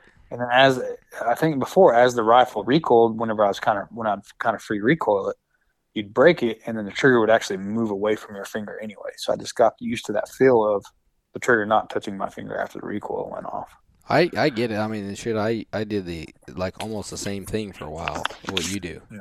Like I like and I know exactly. Yeah, it's a it's an easy thing for me to get into. So I have to like Well, and- constantly work on that. That's what I Yeah. constantly work on. Yeah, and, and when I go practice and work on that, I notice it at you know at the next match or something like that. I'll do it for a match or two, and then it kind of goes reverts back to the old ways. It kind of comes off. So I mean, but I I know I've watched you uh win a golden bullet doing it. So right. Yeah, I was sitting right there watching it. So I mean, I get it. Like it's not like it's not like uh you it cannot be done. Like and so yeah, I d- so it, uh, it sometimes it's like, well, what's the what's the point, you know? right. But for some reason, I do feel like there is maybe a benefit of of, of not. But uh, And, and I don't disagree with you at all. I mean, I don't think there's a replacement for good fundamentals. I think I think that there's just maybe the we found ways to get around it. I do I maybe, do think maybe the way we drive, you know, like prone when I'm driving my rifle, um, and I've got good shoulder pressure in it. You know, whatever I do with that finger probably doesn't manipulate the rifle very much, and that's, that's probably how I get away with it. But that being said, it doesn't mean that I don't need to go ahead and practice and get my good fundamentals back. Yeah. Um, the other thing I think when you when your hand moves under recoil, I think I don't think it's the trigger finger that manipulates the rifle as so much your palm. Yeah, that makes sense. That's because like your whole hand kind of reacts usually. Like it's like you Mhm. almost open your hand up and you kind might push the rifle one way or the other. That's my theory. I don't know that that's true, but I do feel like when I pin it, I see more. Uh, yeah, I, I do completely agree, and that's one thing that we teach in class. Actually, is is when you pin it, Pin it to win it. it, it yeah, yeah, pin it to win it, and it's kind of counterintuitive because you're pointing backwards on the gun while you're still trying to drive the gun forward. But it's just another point of contact with that rifle that helps you control it. And I, I completely agree. I see better whenever I pin it. Yeah. Um. Yeah, because I, I, yeah, I, I don't know. It's a good thing we talk about this because I think it's uh, one of those things that I think sometimes gets kind of glossed over and don't. I think it's pretty important, but I don't think all the time people actually focus on it. Right. Where that's what I mean in my practices. Like you know, I uh, I'm similar to you. Is I I try to come up with something I need to practice, and I go and I practice, but then but underlying the theme of almost every practice is the trigger pull for me because I, I I default and it, it about where I think you default to. Yep. Default, just like I do. Yep. I mean, it is what it is. Uh, other question, um, uh, or like kind of a follow up. So you say you only shoot twenty to forty, maybe sixty rounds. What like? How do you like? How many rounds are you shooting? Like mini stages off of stuff? Or are you shooting what? I mean, I do Yeah, a lot normally of one mini- shot, two shot. So Yeah, normally mini stages, but I'll do like, you know, like if I'm going to shoot a PRS barricade, typically I won't sit down and shoot two shots in one position. okay, um, because it, and it kind of depends. If I shoot a shot and I see the shot, you know, if I, I know I saw it on plate and I could, if I'm center of a plate or something like that, I don't feel like I'm going to benefit anything from the second shot. Yep. So I'm just going to go ahead and move and build another position and go. And I feel like you can basically double your amount of practice by not taking two shots in one position. Yep. Um, and then you know you just, you just take one shot each move, unless it's like a near far or something. If I'm doing like a near far or something like that, normally uh, there's not really a big scientific way of doing it, but normally as long as I don't have to run my gun out, you know, it's just kind of whatever I load. If I load 20 rounds or 30 rounds or whatever, I'll pick something out to where I can utilize and use those rounds. Um, you know, a lot of my practice ends up, you know, right before match ends up just me running my gun out, make sure everything is lined up, my data's lined up, um, my elevation's running true uh, right before a match. And sometimes that's, sometimes, you know, when I'm busy at work and busy with family stuff, that's all I have time to do uh, for a practice right before. So, Well, and I think that's honestly in the way that the game is now, whether it's dialed in as your stuff needs to be, because I think targets are definitely trending small compared to like when when I started. and and just I mean, even to a year or two ago, they're starting to trend a lot smaller. Oh Yeah, I remember when I started, you'd go shoot a K and M match, and you're shooting full size IPSC up to 700 yards, yeah, that shit don't happen no more. and that's not the case anymore. You know, you go to K and M, you're shooting half MOA troop lines and stuff. And even some of these windier matches, you know, like Clay did his match up here, and basically every single target on the entire range was four tenths wide, which is a perfectly hittable, which is a perfectly hittable target, but it's not an easy target. No, it's definitely not easy, especially you know the way you just got to pay attention to everything, and that's what the level, yeah. the detail in which you need to resolve, uh, where your bullet hit in a match like that yes. is that's that's where I think people go wrong. Is they're like they're like oh it's impossible. I'm like no, it's not impossible. Just pay attention. Like that's all yeah. it is. I mean, people are like, "How did you see that?" or something. I wish that's that's the question. Next question I wanted to talk about is is uh how do you like so because people describe this, and I don't know if I can frame this question right to get to to ask it properly, but I'm gonna try. Uh, people say you'll hear this all the time. At least I hear this. They're like, "Man, I feel like I saw the bullet really good today," or somebody will say, "I didn't see the bullet as good today." And yeah. you're one of the most consistent shooters in the game and one of the best ones um, in the game. Period. Like nobody can really argue with that. And uh, so I, that means that you must see the bullet.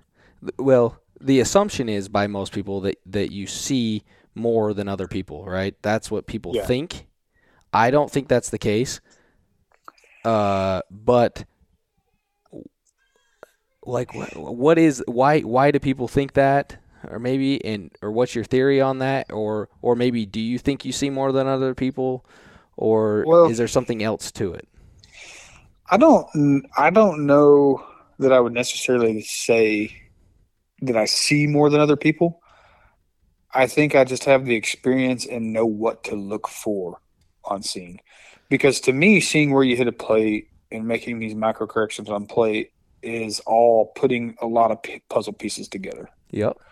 Right. So it's it's one. Did you see the reaction of the bullet start on the plate? And then if you didn't or did, then you start piecing together where did the puff come off the plate? Which way did this plate rock? You know, how is this plate hanging and which way should it rock if I hit certain areas on the dune? You kind of piece it all together and I think you just do it enough that that process becomes instant, and it doesn't take any time to, for your brain to process it, and you start doing it. So I don't think I necessarily see any more than they do. I think I just process it in a different way than most people do. And there are days where I'll go shoot and I'm not seeing well, right? I'm okay. not seeing my bullet hit the plate well. Um, I'm not piecing together, you know, the reaction of the plate really well um, you know, I'm not catching that I'm getting close to edges. And, and usually those are days where I end up dropping some points that I shouldn't drop because I'm not seeing as well. And that's one thing that I've been working on a lot this year, actually, is trying to figure out what the common denominator is on the days that I do see well versus the days I don't see well. Is it a lack of focus? Is it a lack of hydration? Um, you know, is it just you're just having an off day? Is, I do think something? those are the main things that go into it. I do too. I think I think it's focus. I think hydration because I think the, the better you're hydrated, the better you're going to see, the better your eyes are going to work. Yep. Um, the better your brain is going to process what's happening. Um, were you t- was I tired? You know, did I get a good night's sleep the night before? Yeah, not maybe. so much this year because my kids that, gotten older. But last say, year, I, last year it was really tough because I wasn't sleeping well. You know, we had a a toddler in the house that didn't sleep very well. I was up multiple times in the night. And then I just got to noticing even when I would leave and go to a match, I wouldn't sleep well at night. And then it just, it's like you were just kind of in a fog all day because you're just so tired the whole time. Gosh, I um, hope that I get a sleep or uh, then I can start sleeping because I ain't been able to do it for years. Yeah. So I think, I think that's part of it. I think if you can get, you know, good rest, it's kind of funny. I always used to say I, I shoot better with a touch of hangover you know, you can go out and drink a little it bit. might be. And, and, and, and get a little touch of hangover and shoot better. But I think part of it is because you come out the next day and, and maybe you're a little deeper sleep, high strung. Yeah, I think you slept a little better. Not quite as high strung the next day. You're a little more relaxed. Um, and I think that's all part of part of being able to focus, part of being able to see. Okay because that is a little bit of where what I've come up with is I tell people I, that we see the exact same thing, so I don't know what you're talking about, and I don't mean that being a dick. I think more along the lines of no, like our our nervous system actually. If, I mean, if we were if we were sitting there, like our nervous system is going to pick up the exact same image. Yeah. Right. Like Yeah. People think maybe recoil management and all that stuff. I don't think so. I mean, I think maybe a little bit, but it's not to the degree they think. It's a matter yeah, I of it's a matter of gathering the information and then putting it together. Not everybody's doing that at the same level because the information's there to use. It's just how do you utilize that information? Like wh- how, what's the degree in which you process what you're seeing? Exactly. Which I think you're able to do that at Yeah. a, a very elite level. Yeah. No, I, I think so too. And I think, um, you know, some people think, well, my eyes aren't as good. And that, I think, you know, vision does have something to do with it. Um, Yes. But I, I, I agree. I think it's just the way you process it. And, I, and, you know, part of it comes from, you know, maybe our brains just process th- certain things faster.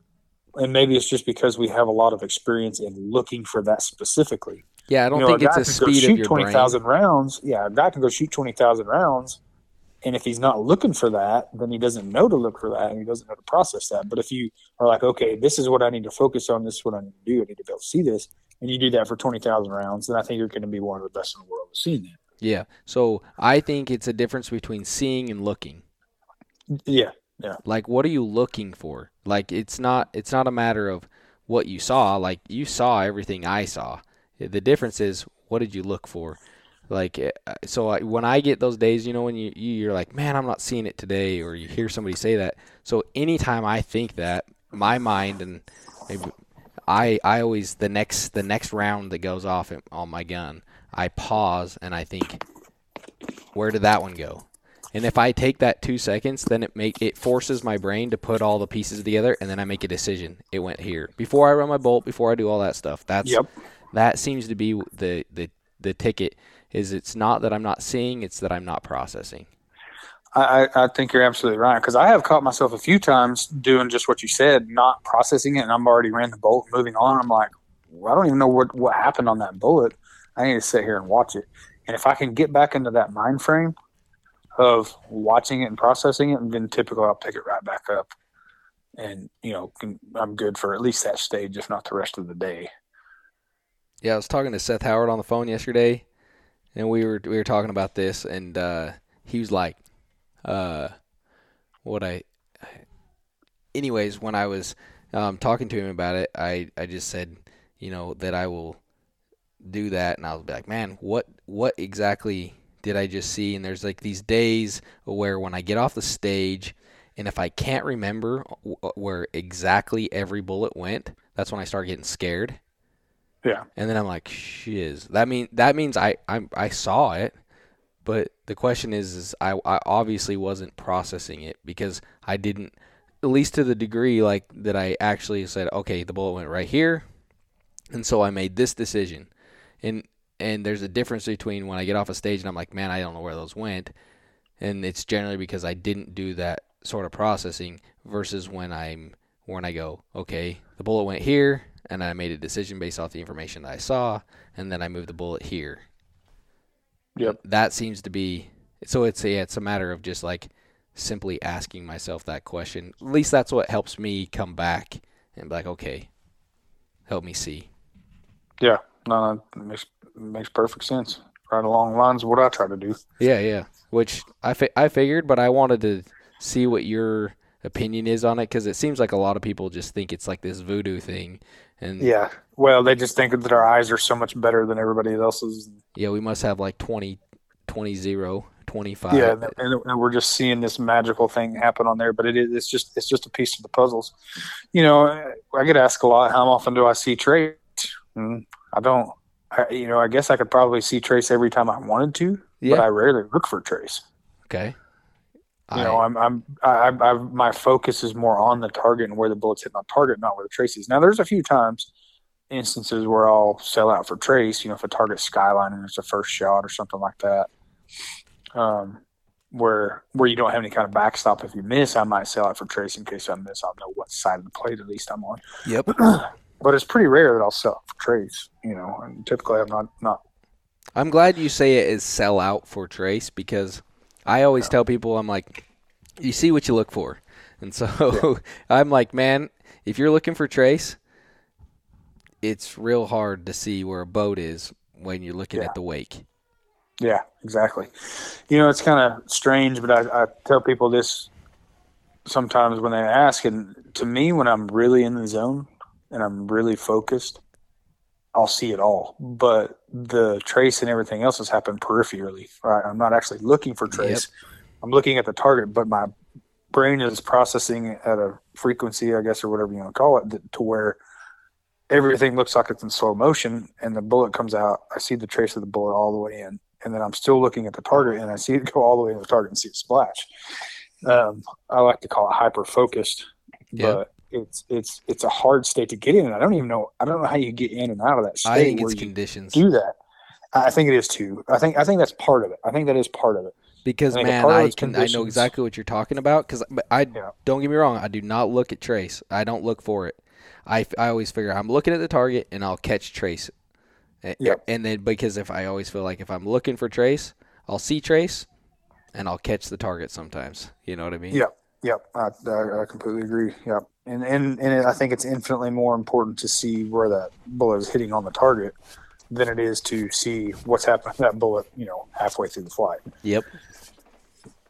Yeah. No. Yeah, because I, I don't know. For at least for me, like man, it's like when I'm staring at the the trace, like and you're trying to watch it come down into it. Like you're we're talking about things that are happening happening in in uh, that are measured in you know under a tenth of a second, right? Right. Like you know, time of flight to 400 yards might only be 0.4 seconds, right? Right. So like it's it's a very small window of opportunity to be able to see this stuff. And then where your people are thinking that they're going to look at the trace at the apex, then their eyes going to snap back to the target, and then they're going to Right. and then they're going to see where the bullet is and shoot. Most of the time when you see it at the apex, the bullet's actually already at the target. So Yeah. Yeah. I Because mean- you're seeing the wake behind the bullet. yeah. So you're like, man, yeah, it just doesn't work that way. So if you look at the target and and just watch for it in the your periphery, that's where if you're gonna see Yeah. trace, because I mean, I'm not a like I just tell people don't even look for it. Like sometimes you because I think that, uh, yeah, it's there. Obviously, it's there, but I just think it is such a small factor in whether or not you're gonna hit the next target. Right. It, it it's a lot smaller factor in whether you're going to hit the next target than actually seeing trying to trying to piece the puzzle together on what's happening on the plate. Yep. Um, yeah, I think, yeah, that's pretty, pretty good. The other, the only other thing is I'd like to run through real quick. I know we're kind of getting long on this one, but it's, I think it's been pretty good. But uh, Yeah. how, how do you come up with your wind for a troop line? Because I mean, obviously, you're good at them, and so just like, what's your style? How do you do it? So I basically want to take. I, I want to come up with something close to a minimum, a maximum, and average on my wind. So I will. Sometimes I'll capture it. You know, it kind of depends on how the day is on the feel, and I like to write multiple columns down. So I will come up with whatever I think the maximum wind is at that moment, or even could be. You know, I may write ten columns down, which would be like a minimum and maximum, somewhat of an average. And I may go one column above and one column below, depending on how gusty the wind is for that day. Um, and then I'll just set it up off fast. So let's say So you you're gonna usually run three columns, right? You're saying I'll, I'll run at least three columns. Yep. sometimes you go five. Sometimes I'll go four or five because sometimes you get an average, and let's say the wind has been gusty, your average has been 12, and it's gusted up to 20, but it really hasn't got below 10. So I still kind of want that average. So I may not write a, a low column. You know, I'll write one column below my average, but I might not go below that. But Yep. I'll go on the high side, has gusted up higher, and so I just kind of go on a feel for that. But I'll write at least no less than three wind columns down. Um, sometimes four, usually not more than five, because then you're just kind of you got a lot of, of stuff on you know your data card. You kind of start running out of room. Excuse me. So, you know, if the wind, let's say, let's say my average has been 15 miles an hour, and a maximum of uh, 20. I don't, depending on the, uh, it depends on the target distance. If the targets are, you know, a mid range, four, 500 yards, 600 yards, I may still, I may just ride a, a 10, 15, 20 down. But if the targets are going out further and you're saying like this is a thousand yards, I don't want that big of a jump on my wind columns. So then I might go, I'll probably break it down in three mile per hour increments. And so I do like a 15, 18, 21, and then go the other way, you know, a couple of columns. Yep. So that way, that way I don't have, I don't get to my last target and, and I see that going from, you know, a 15 to a 20 takes me from a mil and a half to 2.2 mils. There's a big gap between there. I want to be a little bit more exact than that because I, because on a troop line, a big deal on it is trying to get your wind figured out before you go to the next target, right? Yep. So let's say I had my wind figured out and I was, um, you know, at that particular time it was 17 miles an hour.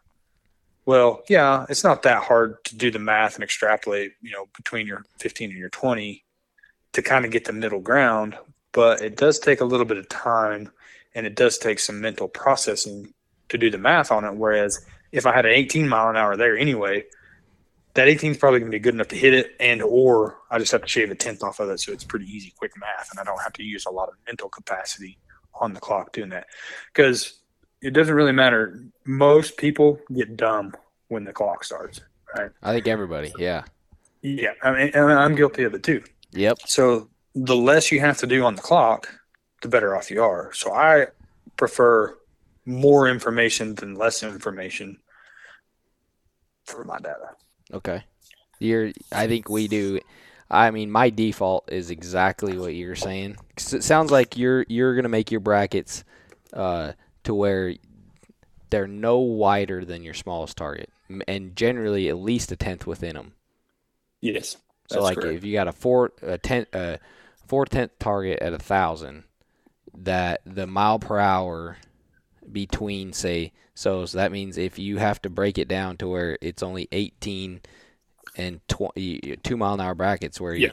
you you know if you're eighteen and you got a four tenth target if your 18's say it's uh two point one and your twenty is uh two point four that's going to be the minimum acceptable deal, Yes. right? You're not going to go to three mile an hour where it's uh, 2.1 and now 2.6 at Correct. 21 or something like that. So that Yeah. so now all of a sudden your bracket is five tenths and your target's only four tenths.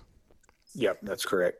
If that's your farthest target or, or the smallest one, I guess we would say. Yep, furthest or smallest. I mean, I you just I just don't yeah, you- I just don't want my brackets to get too big Yeah. to where to where I have to either do math or do a quick guess in between. I want to have something pretty concrete to where the le- the less I have to think on the clock, Yeah. the better. That's kind of why I like I've I've gone a lot to where if I can get away with it, I try to go with two mile an hour brackets.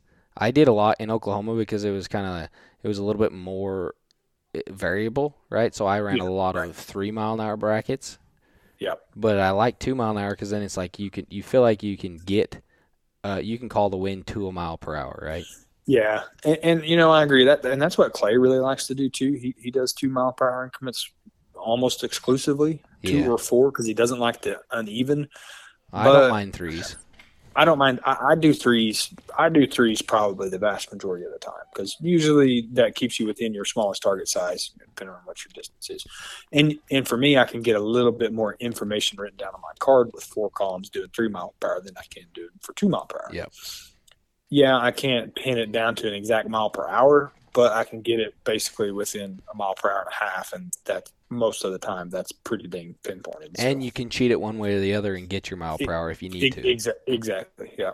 It seems to be pretty three mile an hour. Most of the time is going to get the job done, and you can cover a lot in four. In like that's twelve miles an hour in four columns. Yes. Yeah. Like you can you can cover a lot of country in that. So I think Yeah. that's the way. And um, i anything else like say like in France, was there anything you was doing as far as like uh, to speed it up? Is there anything you were doing to like simplify? Because I know for me, I it takes me a while sometimes. You know, you're like, man, I just hit with, you know, 0.4, and I went up there with 0.3. I hit with 0.4 on my first target. So what does that mean for the next one? And I look down at my arm board, and then I'm like, okay, find point four, point four. Okay, drop down to the next one. Okay, I need a whole point six. Yeah. So what I so in those kind of instances, what I do quite a bit, especially on like a time crunch like that, where we had a lot of single target engagements and a lot of you know uh, pretty tight time to do it, is I will just try to look and see okay, what is my increment between targets. So from target one to target two, I need to add a tenth, right? Yep. Whether it's a whether it's a 12 mile an hour, or 18 mile an hour, it essentially It's about the same. Yep. so then I will dial in my win for my first target, right? I will hold that and then I, I will analyze what happened on that first target. Okay, I hit pretty centered, means I need to add one tenth going to the next one. So I just dial my elevation and then hold a tenth, right? And then, okay, I need to add another tenth of this one. And then as you go out, then it becomes two tenths. Okay, now I need to add two tenths. And so try to do that way and I try to get that in my mind before I ever shoot so that I don't even have to look at my arm board as long as I don't have to make a major correction, right? Now, if I took my first shot and I need to make a big correction, I'll make a correction and then look at, you know, just quickly look down the line and say, okay, it's it's basically the same, right? I need add one tenth for the first three targets, then I need to go ahead and add two for target four, and then at that point, just add one more for target five or whatever. Um, Yep. But where where it's short on time like that, and I got to keep my head. That's how I do it. Which France made it even harder because you know some of those quote unquote troop lines we had on there were a 10 target engagement, one shot each hit to move on. So you had to try to keep track of that. And then for me, I memorized my dope too. See, and So I I would, I, I think uh, like on one of them, I dialed target two. So then I held under for target one, on for target two, and then remembered my dope for three, four, and five. And then after that, I was able to just go in and dial because I because I saved myself enough time early on to where I could go on and do it. But then I was having to keep track of what how much I wind I jumped each target to for the same deal. You know, Yep. Fortunately, when we shot there, there wasn't a ton of wind, so we never were. You know, I just use that as an example because it's so tight. You know, that that Yeah, was like yeah. the the time limits, I guess, are so small. yeah, sounds like we do almost the same thing. I just call it the add method or whatever because you just look at the splits between doesn't between target one and target two, no matter if it's 12 miles an hour, 18 miles an hour, or whatever. right. And even if you go with your average, well, then it might be a half a tenth difference both ways, right? Right. Yeah. If you have a if your average is 16 and you think your minimum is 12 and your maximum is 18, and you look on there and it's like it's a w- uh, always think it's point one or like one two one one two two or whatever if that's what it is the adds are Yeah. then I then I only have to remember that right yeah That that's it. Yeah. yep and then I write my dope on the turret so that's sounds like very similar that way and I think there's tur- I, I do think there's a time and a place for that type of method right Yeah, for sure. I, I actually do that quite a bit. me Um, too You know, I like to dial wind, but there's a lot of times where you know, at, let, let's say at Justin's match at the Okie Showdown, where you have a troop line that's not a long troop line, so where your first target's like 400 and your last target's you know 700. yeah So it's really at, at each increment, it's only about a tenth in between. There's a lot of times I'll just dial my first target and then I'll just hold the tenths on the other one because it's easy. Because if I shoot my first target and I hit center, or even if I'm a little bit strong, then I can just take that same wind call to the next target, knowing that I need to, you know, I'll hit it, and then knowing that my first one was strong means there's a little less wind, so then I won't add another full tenth to the other one. I'll probably just, you know, use a word I don't like, but favor instead of going a full tenth, I'll favor, so I'll do like half a tenth hold yep like that. And so I, I, I- I do that quite a bit, really. Instead of dialing, you know, every single target, I'll, I'll dial the first target on a troop line, and then you know, swag. Especially if they're they're not a big span and they're they're all in line and they're not a you know a big amount of difference in distance. It's pretty easy to do because because then you're still never holding very far away from the center of your reticle anyway. Yep. Because by the time you get to the last target, you're at five tenths at the most. yep Um, so here's a question I I because I don't know I'm, I obviously don't know if you've done it. I've thought about this because this would be the one thing I would think would be kind of cool about dialing is if you use this method. Have you ever tried like say your first wind calls 0.3, and let's just use my one one two two. So that means in my mind I would go up there and I you always know your first wind call right like you've been sitting there agonizing over it for an hour. So like you got 0.3 mashed in your brain. So all you have to remember is one one two two. It's pretty easy. Right. So you go up there and you hit, you, it's okay. And like say it's point four is what you needed. So then you go to the next one. You're like, okay, so point five that hits good, and basically you just run it out. So then it's point five, point six, point eight, and 1.0. That's your Yeah. all your win calls for the stage is what it ends up being. Have you ever thought about um like so say you dial your first one and then um instead of doing what I'm saying where you where you remember 1122 if you just remembered 1 2 point 4 and then that would be 0.6 so all you had to remember is 1 2 1 2 4 6 and then instead of making corrections uh with your reticle or your holds or whatever like I would do and add to it if you just reached up to your turret and just went okay you just added the 10th and then just went one two four six That that's typically what I do off the first shot. Yep. I'll, I'll go ahead and reach up and dial that correction after the first shot. If I, you know if it's not centered, if I see it's a tenth or two left or right. uh-huh. Like let's say I shoot the first target and I hit the very left edge and it's two tenths, I'll just reach up there and roll that two tenths in because then because then my adds are the same still. Yeah, because now, and whether you think, because then it would be like, yeah, well, like I say, one, two, four, six. That's and, your, and then and then it, and then it becomes the same anything. deal.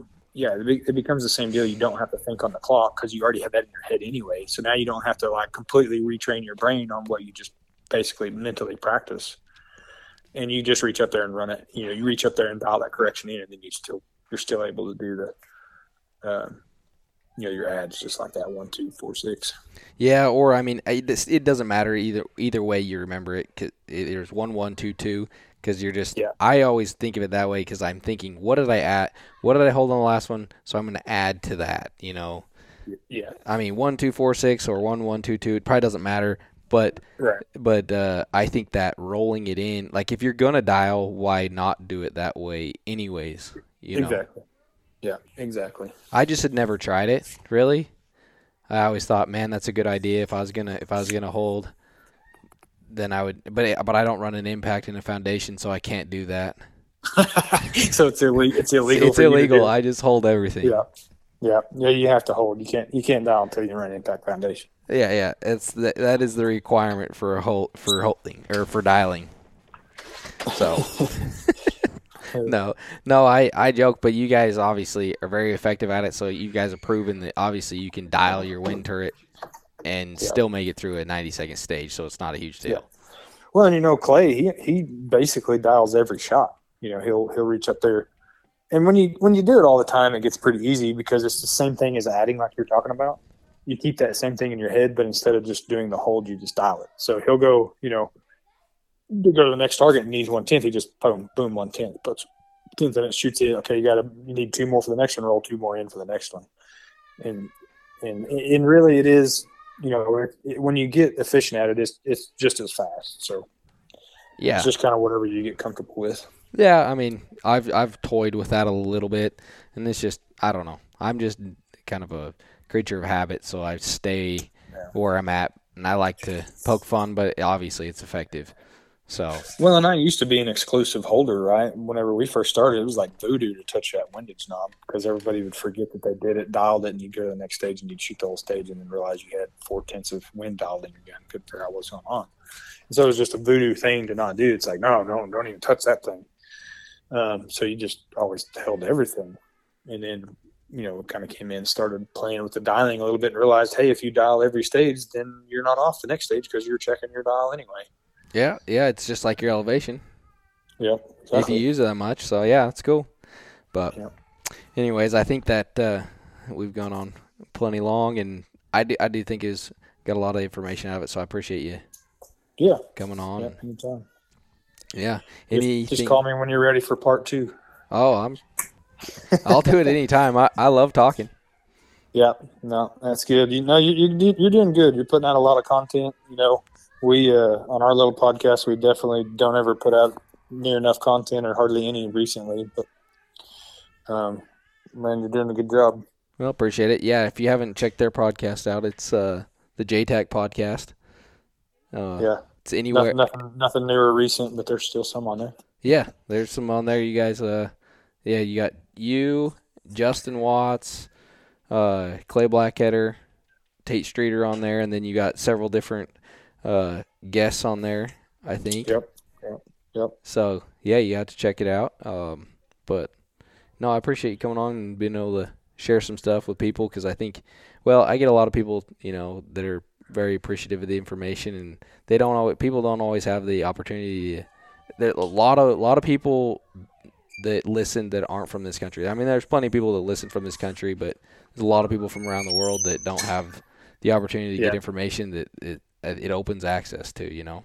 Yeah, yeah. They don't, they don't have the easy access like we do around here, where we just go talk to each other at matches. Yeah, yeah. It makes it real easy to to uh, find the information. So Yeah, for sure. right on. Well, thanks for coming on, and uh, thanks for listening. And we'll talk to you later. All right, sounds good. We'll see you.